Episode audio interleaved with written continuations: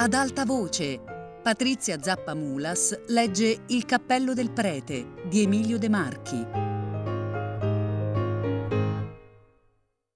Alla vigilia del delitto.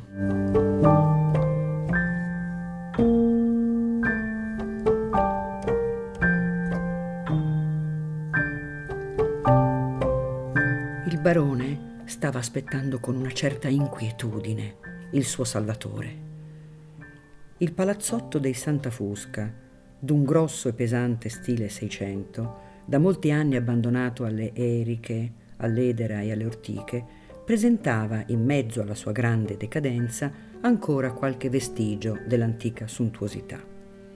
Un lungo viale di platani secolari menava alla casa attraverso un parco chiuso, dove il tempo e la negligenza avevano seminato ogni sorta di erbe e di lappoli, fin sui gradini stessi della doppia scalea, che con un gonfio stile rococò portava al terrazzo della casa.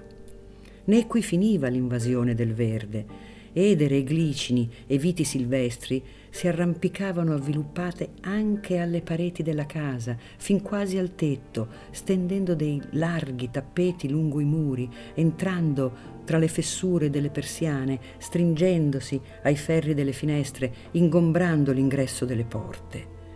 Dei vecchi mozziconi di statue, che una volta rappresentavano Giove o Mercurio, non erano oggi che un ammasso informe di frasche e di vilucchi, in cui il sasso nero giaceva morto e sepolto, e vedevi l'erba uscire fin dalle corrose ardesi del terrazzo a far beate le lucertole.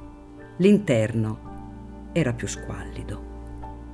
Tutte le vecchie suppellettili, i vasi, gli stemmi, i candelabri, i quadri preziosi avevano emigrato da un pezzo non a pagare i debiti del padrone, ma a riempire qualche buco della vecchia nave che faceva acqua da tutte le parti.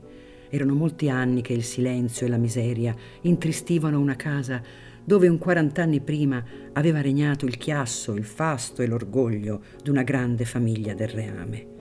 Non parlo delle feste del principio del secolo e dei trionfi dell'altro secolo, quando i Santa Fusca comandavano né più né meno dei Borboni a Napoli in quei tempi i vecchi contadini avevano udito dire delle cacce rumorose e principesche del barone Nicola, che andava attorno sempre armato di pistolotto, e si raccontavano avventure tremende, di rapimenti, di voluttà, di orge, di delitti. Che cosa era rimasto di tutta questa potenza? Nulla, anzi meno che nulla, perché, o barone Coriolano, oggi valeva meno di un tronco di statua. Non solo egli era debitore dell'aria che respirava, ma la prigione era la sua creditrice. Queste cose rivolgeva egli a se stesso nella mente la mattina del famoso giovedì, mentre, passeggiando in su e in giù per la fredda e nuda galleria che dava sul terrazzo, stava aspettando il suo prete. Di tutto l'antico fasto non rimanevano oggi che lembi di broccato sospesi ai muri, brandelli di cornicioni dorati, le volte dipinte, qualche buon mosaico. Ma la tristezza, il deserto, la rovina erano maggiori. Tranne un paio di camerucce a piano terreno, dove Santa Fusca aveva nascosto un letto e quattro sedie per sé, più come una tana di rifugio che per un luogo di riposo, il resto della casa era interamente vuoto chiuse tutte le persiane, chiuse tutte le porte, l'umido e il freddo davano a quelle vaste sale un'aria di grandi sotterranei, in cui risuonava l'eco dei passi e svolazzavano ombre misteriose. Dove la tenebra era più fitta, per la grande quantità delle frasche che avevano stesa una tenda sulle gelosie, i pipistrelli avevano fatto il loro sordido nido e Obarone non osava accostarsi per paura di risvegliarne l'immonda tregenda. Alla villa capitava di tempo in tempo come un fantasma anche lui, quando era più nero e più in collera con la fortuna, ma non si fermava mai più di un giorno o due, il tempo cioè di togliere ciò che si poteva ancora scassinare della vecchia magnificenza, e se ne andava come era venuto, senza vedere nessuno, dopo aver diviso con Salvatore un pranzo alla cacciatora.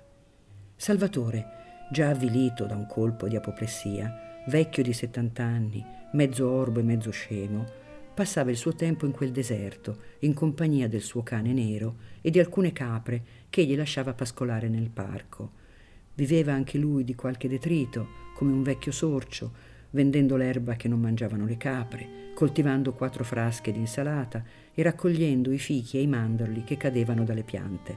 Le capre ed alcune galline provvedevano al suo pranzo e alla sua cena. Nella sua decadenza non riconosceva o barone che al suono imperioso della voce e al colore nero della barba. Allora un'antica forza svegliavasi in quel vecchio che dormiva le sue giornate al sole e bene o male Salvatore muoveva le gambe e le braccia nel senso delle antiche abitudini di obbedienza e di rispetto, come un vecchio telaio guasto che conserva ancora l'ossatura del suo buon tempo. Il barone arrivò, come dicemmo, il mercoledì e rimase a dormire la notte alla villa.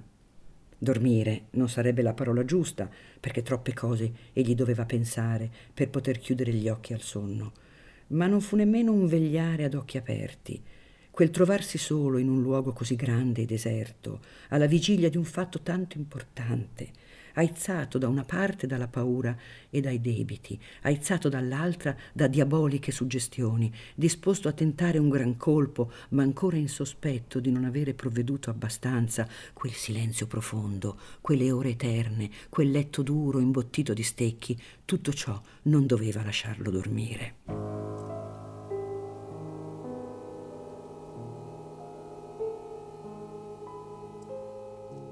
Ma d'altra parte la mente si sprofondava in sogni che non avevano nulla a che fare con la realtà. Il prete era ricco e pauroso, minacciato, tormentato, avrebbe comperata la sua salvezza col suo sangue, cioè col suo denaro. Ma come si doveva fare? E poi, se il prete l'avesse denunciato, non rimaneva di sicuro che di ammazzarlo. E come si doveva fare? Dove tirarlo? Il vecchio era sospettoso. Non trovando il notaio, come era stato convenuto, non avrebbe messo fuori i denari. Forse egli veniva senza denari o con titoli legati al suo nome. Bisognava anche su questo punto operare con prudenza, con spirito, fargli una lieta accoglienza, indurlo a parlare, fargli vedere il palazzo, il gran salone di sopra, le cucine, le stalle, le cantine. Ripeteva il suo pensiero sottolineando, sto per dire, questa parola le cantine. Se egli poteva persuadere il prete a discendere una dozzina di gradini, fin dopo il primo portone di legno, una volta rinchiuso là sotto, non c'era né Dio, né Cristo, né Belzebù che avrebbero potuto aiutarlo. E una volta rinchiuso il battente, addio! C'erano dei labirinti spaventosi laggiù, avanzi ancora ad un vecchio castello medievale sul quale era sorta la nuova villa e nessuno osava, per paura, metterci il piede. Era proprio il paese del nulla e di nessuno, dove le cose compiute non esistono più. Ma bisognava persuadere il vecchio a discendere e prima bisognava sincerarsi che avesse i denari indosso, oppure bisognava strappargli dalle unghie una procura, una cambiale, qualche cosa. O barone sospirava forte e si rotolava nel letto. Qui cominciavano i sogni. Luoghi bui, antri, caverne, stalle, scuderie, grotte, bassifondi, tinaie, legnaie, pozzi, androni, solai, sotterranei neri, scale nere e umide e molte ragnatele, grandi, forti, che lo invischiavano, lo avviluppavano, gli impedivano il passo e il movimento delle braccia e una lotta grottesca tra lui e un grosso ragno nero che non era in fondo che il suo prete. Ah! gridò una volta, mettendosi a sedere sul letto albeggiava. Nel giardino e nella selva cinguettavano gli uccelli. Una dolce memoria della sua infanzia, come se passando vicino gli ventilasse il viso con l'ala, ringiovanì e rinfrescò per un istante il suo pensiero. Ah, le belle mattine, quando scendeva dal letto e correva a respirare l'aria pura, a rinfrescarsi nella rugiada che sgocciolava dalle rose fiorite, e quando usciva con la civetta a caccia, e quando si inginocchiava al suono vivo dell'Ave Maria, era ancora la stessa campana che suonava al chiarore dell'alba, era ancora Don Antonio, il prete che lo aveva battezzato. Ma allora Era facile il problema della vita. Non c'erano i carabinieri in agguato dietro l'uscio e non si sapeva ancora che cosa fosse un procuratore del re. Oggi era tutto cambiato. Se il prete non gli portava i denari, tra due giorni un Santa Fusca sarebbe stato denunciato alla procura. Questo era certo, e per un gentiluomo l'infamia è peggio della morte. Perché non si ammazzava? Perché non usciva da questi imbrogli feroci? Certo, meglio ammazzarsi che farsi legare dai questurini. A questa idea il sangue dei vecchi Santa Fusca ribolliva nelle sue vene, mandava un grido, saliva alla testa in un fiotto, le livide pareti si tingevano di rosso e rosse apparivano tutte le piante del giardino. Il delitto. Salvatore! chiamò per la terza volta dall'alto del terrazzo il barone, facendo conca alla bocca con le mani. Il vecchio servo che stava sul viale, appoggiato al bastone, incantato a contemplare le sue capre, sentì finalmente la gran voce del padrone, si scosse e dondolando sulle gambe, ansando come un vecchio mantice, accorse a ricevere gli ordini. Voglio che tu porti questa lettera al parroco di San Fedele. Lassù? chiese Salvatore, indicando col dito un luogo alto, sui colli, lontano cinque o sei miglia. Sì, non mi fido che di te. Resta pure a dormire questa notte, se la strada è lunga. Passo passo. Potrò essere di ritorno stasera. Il barone stette un momento a pensare. Aveva sei o sette ore davanti a sé prima che il vecchio fosse di ritorno. Toh, disse, per il tabacco, e gli mise in mano, insieme alla lettera, un paio di lire, le ultime delle ultime che gli aveva prestato Maddalena. Salvatore baciò la punta delle dita e se ne andò col suo passo traballante dalla parte delle scuderie, dove era la strada verso il paese. Il padrone rimase solo un'ora a passeggiare tristemente in su e in giù per la vuota galleria, pensando alla sua disperata miseria. Non aveva più un soldo in tasca, né più credito di giuoco, non più roba da vendere, tranne la roba che ora stava per vendere al prete. Ma le poche migliaia di lire del prete dovevano andare quasi tutte a pagare i debiti più pericolosi. Quindi egli rimaneva povero e nudo per sempre, costretto forse a rubare o a mendicare per vivere. Bestia la pecora, ma non bestia il lupo! E tratto tratto guardava per la finestra verso il lungo viale dei platani, se vedeva venire il suo prete.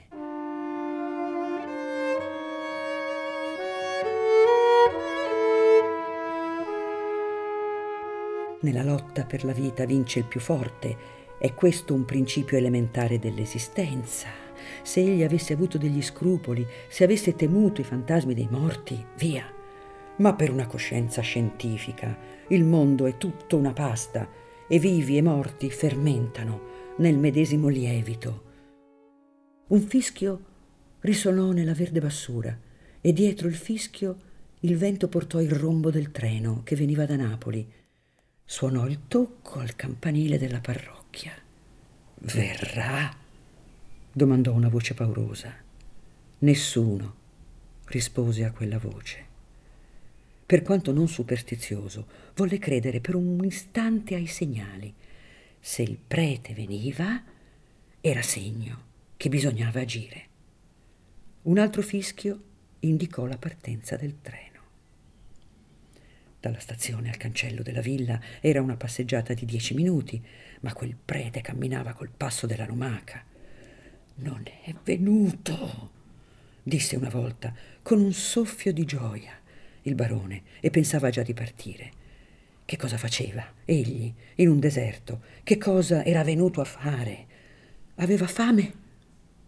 Da un pezzo sentiva un certo dolore allo stomaco e non pensava che potesse essere fame Ora se ne accorse tutto un tratto e un brivido di raccapriccio corse per tutta la sua vita. Egli pativa la fame. Era proprio la fame? Quando mai uno dei suoi aveva conosciuto questa malattia? Lo stomaco provava dei crampi dolorosi. Quando? Il barone fissò l'occhio verso il fondo del viale, dove gli era parso di vedere svolazzare un non so che di nero. Quando? seguitava a ripetere una voce ostinata, ma l'occhio era fisso.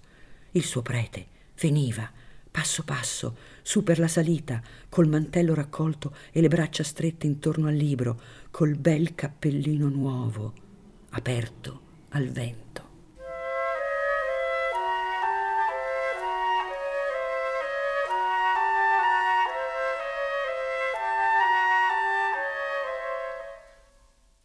Salvatore, passando accanto alla canonica, vide don Antonio, il prete della Pieve, in maniche di camicia, occupato a lavar la faccia ai quattro santi d'argento che dovevano splendere sull'altare il giorno della domenica in albis, in cui si celebrava una delle feste principali del paese.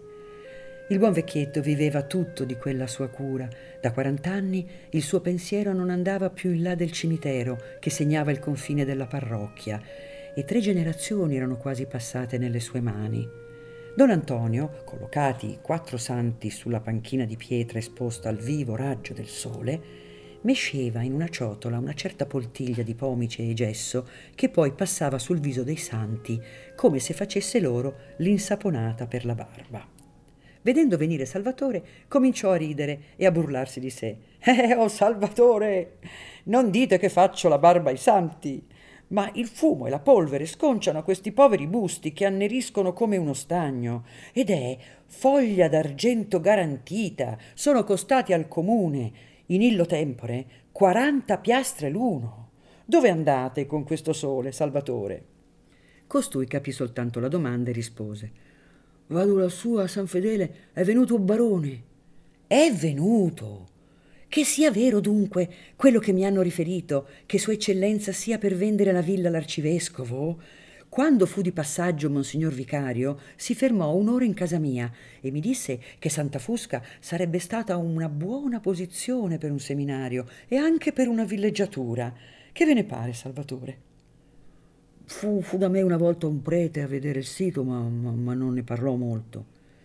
E questa visita non dimostra che le trattative sono cominciate? Oh, io non so, disse il vecchio, che non si sentiva in lena di parlare, e continuò lemme lemme per il suo viottolo. Ite piano, perché il sasso è duro e il sole è più duro del sasso. Don Antonio, che invece amava lasciarla innocente e parlava, in mancanza di meglio, anche con se stesso, continuò rivolgendo la parola ai suoi santi. Beh, certo, sarebbe una gran fortuna per Santa Fusca se ciò avvenisse. Per Bacco, aver l'onore di ospitare Sua Eminenza. Anche voi, poveri santi, stareste più allegri e io vi farei fare una bella raggiera d'oro, come ne ho visti una volta al vescovado di Napoli. È tempo d'asciugare la faccia a questi santi, reverendo? disse Martino il campanaro, un sapientone, già frate converso cappuccino, che amava discutere con don Antonio sui casi di coscienza e di liturgia. Aspettate che il sole abbia prima asciugato la pasta, poi ci metterete l'olio di gomito. Torneranno bianchi come le stelle. Io vorrei farvi un caso di coscienza, don Antonio. Se una zucca, sforzando la siepe, passa dall'orto del vicino nel mio, posso io coglierla senza far peccato? Il cursore dice che posso e anche la legge vi dà ragione. Eh, la legge vi dà ragione perché la zucca copre la vostra terra e impedisce a voi di piantarvi un gambo di fagioli. Ma se io considero la zucca nella vostra coscienza, è un altro paio di maniche. Don Antonio rise gioiosamente del suo traslato e i suoi capelli bianchi di neve scintillarono sotto il raggio del sole come la faccia dei santi d'argento sotto le fregagioni di Martino. Che cosa volete dire, don Antonio, con questa ipotiposi della zucca nella mia coscienza? Voglio dire che il buon cristiano non deve tanto guardare al suo diritto quanto al suo dovere. La zucca non l'avete piantata voi e se è venuta nel vostro orto, la colpa è vostra, che non avete chiusa bene la siepe. Ma la vita essa la tragge non dalla terra vostra. Voi dovreste trovare il vostro vicino e dirgli io ho sul mio la vostra zucca. O ve la ripigliate o me la piglio. A chi tratta con giustizia sembrano più saporite le zucche. E voi avete sempre dei buoni proverbi, voi siete l'antico Salomone. Senza la regina di Saba, soggiunse il vecchietto ridendo ancora con tutto il cuore. Poi disse: È arrivato barone. E che cosa viene a fare quel selvatico? Voi volete far la barba a Sua Eccellenza e non ricordate che Dio va fatto suonatore di campane. Io spero che Santa Fusca vedrà giorni migliori. Non pensate voi quale fortuna sarebbe per noi tutti e per la Chiesa nostra e per le vostre campane se si avverasse ciò che ha fatto sperare Monsignor Vicario? Eh, Dio volesse e San Michele. Mm, io ho fatto un sogno in cui vi ho veduto con un piviale d'oro e una mitra in testa. I sogni, i sogni vengono da Dio. Egli parlò a Giacobbe e a Faraone e a Giuseppe, sposo di Maria, proprio per la via dei sogni. È vero che voi non siete che Martino Campanaro. Se Sua Eminenza venisse, dovrebbe celebrare nella nostra chiesa. Certamente.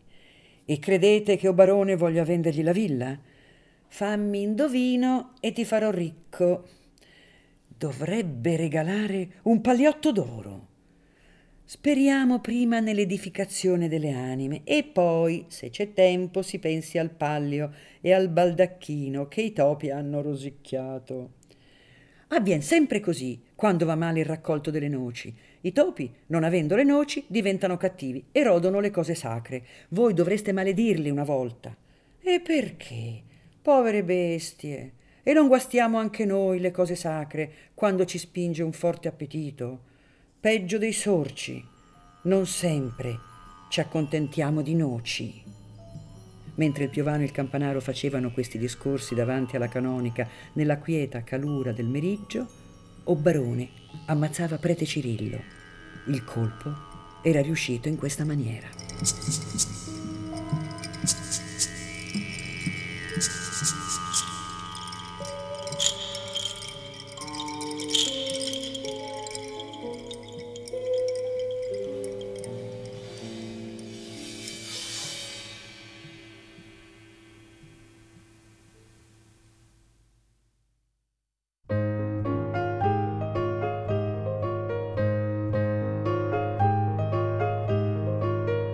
Patrizia Zappamulas ha letto Il cappello del prete di Emilio De Marchi, regia di Luigi Iavarone, a cura di Fabiana Carobolante, Jacopo De Bertoldi, Lorenzo Pavolini e Chiara Valerio. Tutte le puntate su Rai Play Radio. Ad alta voce è un programma Rai Radio 3.